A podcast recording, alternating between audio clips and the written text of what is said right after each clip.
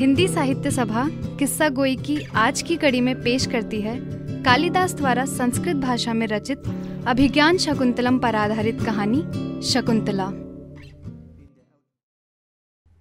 आत्मा का धरातल मनुष्य को ऊपर खींचता है और जैव धरातल का आकर्षण नीचे। मनुष्य जब से पशुओं से अलग होने लगा, यह वेदना उसके साथ हो गई। इसी स्वयं को जानने की इच्छा लेकर महर्षि विश्वामित्र तपस्या कर रहे थे। इंद्र ने अपना सिंहासन डोलता पाया। तब कहीं उन्होंने स्वर्ग की अप्सरा मेनका का सहारा लिया और पृथ्वी पर विश्वामित्र की तपस्या भंग करने भेजा। मनुष्य की कल्पना में देवता वह है जो जल में उतरने से नहीं भीगता, जिसकी गर्दन समुद्र की ऊँची से ऊँची लहरों से भी हाथ भर ऊँची दिखाई देती है। किंतु मनुष्य का भाग्य ऐसा नहीं है। वह तरंगों से लड़ते लड़ते भीग ही जाता है। बहुधा उसे लहरें बहाकर औघट घाट में फेंक ही देती हैं। भवर का जाल बनाकर उसे पटल में गिरा ही देती हैं। तब भी संघर्ष करना मनुष्य का स्वभाव है। विश्वामित्र के सामने से मधुर गायन करती हुई मेनका निकल गई। स्वयं स्वयं इंद्र के वज्र की ध्वनि भी जिसकी तपस्या भंग नहीं कर सकती थी, वो काम ये मधुर ध्वनि कर गई। आखिरकार, मोहिनी रूपी माया ने तो महादेव को भी बाँध लिया था। फिर, विश्वामित्र तो मनुष्य ही थे। पलकें बोझिल थी, पर आँखें उस अलौकिक सौंदर्य को एक क्षण के लिए भी देखने से मना नहीं कर पा रही थी। उधर स्वर्ग में इंद्र मुस्कुरा रहे थे, और पृथ्वी का कर्ण कर्ण इस तपस्या को भंग होता देख विलाप कर रहा था। अद्भुत समागम था। अलौकिक सौंदर्य तथा अलौकिक ज्ञान का। क्षण पल में बदले, पल ने घंटों का रूप लिया, घंटों ने पहर बनाया, पहरों से दिन बने, दिनों ने महीने और महीनों ने साल। समय बीता, उनकी एक पुत्री हुई। अब तक मेनका का काल भी पृथ्वी पर समाप्त हो चुका था। उसने थोड़े दिन बीतने पर विश्वामित्र से जाने की अनुमति मांगी। तब कहीं जाकर विश्वामित्र को एक पल में पूरा जीवन याद आ गया। वो तो शिलोक स्मृति के अनुरागी थे, सन्यास की परम अवस्था। और वे गृहस्थाश्रम में हैं। विश्वामित्र जड़ हो गए, चेतना चली गई। मेनका का पाषाण हृदय भी पिघल गया और वो बालिका को लेकर चली गई। विश्वामित्र जड़ ही रहे। कालांतर में उन्होंने फिर से तपस्या आरंभ की। मेनका ने आखिरकार धरती माता को बालिका सौंप, स्वर्ग के लिए प्रस्थान किया। एक पक्षी ने उस बच्ची की रक्षा की और कुछ समय बाद महर्षि कर्ण की नज़र उस पर पड़ी। महर्षि ने उसका नाम शकुंतला रखा। शकुंत अर्थात पक्षी द्वारा रक्षित। उसका पालन पोषण किया और वह बच्ची युवती बन गई। एक बार हस्तिनापुर युवराज दुष्यंत आखेट खेलने वन गए। हिरण का पीछा करते करते वो सेना से बिछड़ गए और अंततः प्यास से व्याकुल होकर मूर्छित अवस्था में एक कुटिया पहुँचे। ये महर्षि कर्ण का आश्रम था। महर्षि और उनकी कन्या ने उनका उपचार किया। कहते हैं कि दो नावों को खुले समुद्र में बिना किसी अवरोध के छोड़ दें, उनका नज़दीक आना स्वाभाविक है। युवराज और कन्या एक दूसरे के प्रति आकर्षित हो गए। युवराज को शकुंतला के बारे में पूरी बात पता चल चुकी थी। एक दिन उन्होंने कहा कि मैं अपना हृदय तुम्हें अर्पित कर चुका हूँ। अगर अगर तुम्हें कोई आपत्ति ना हो तो मैं तुमसे विवाह करना चाहता हूँ। शकुंतला की स्वीकृति के बाद उन्होंने गंधर्व विवाह कर लिया। एक दिन कुछ दूत दुष्यंत को ढूंढते हुए पहुँचे और राजा की बिगड़ती सेहत के बारे में बताया। उन्होंने शकुंतला को कहा, मुझे अब अपना राज्य कार्य देखने के लिए वापस लौटना होगा।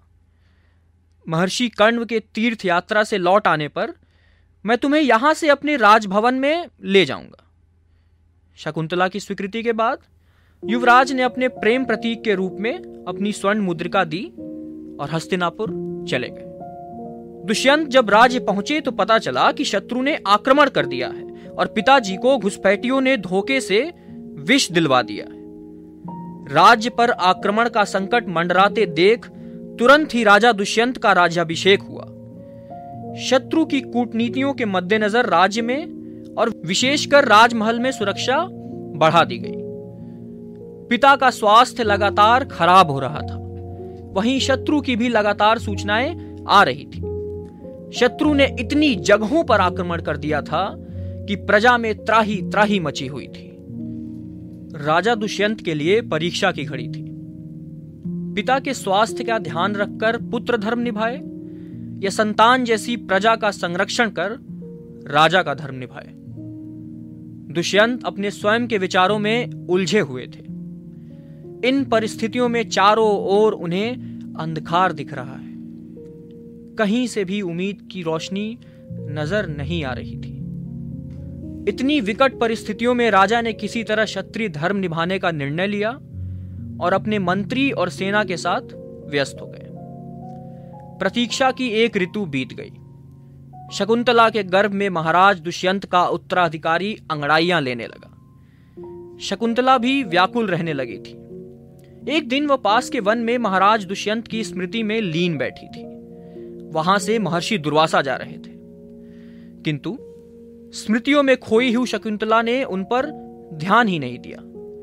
ये दुर्वासा को उनका अपमान प्रतीत हुआ और अपने क्रोध वाले स्वभाव के लिए प्रसिद्ध मुनि ने श्राप माड़ी में कहा कि वह जिसे इतना याद कर रही है, वह शकुंतला को भूल जाएगा।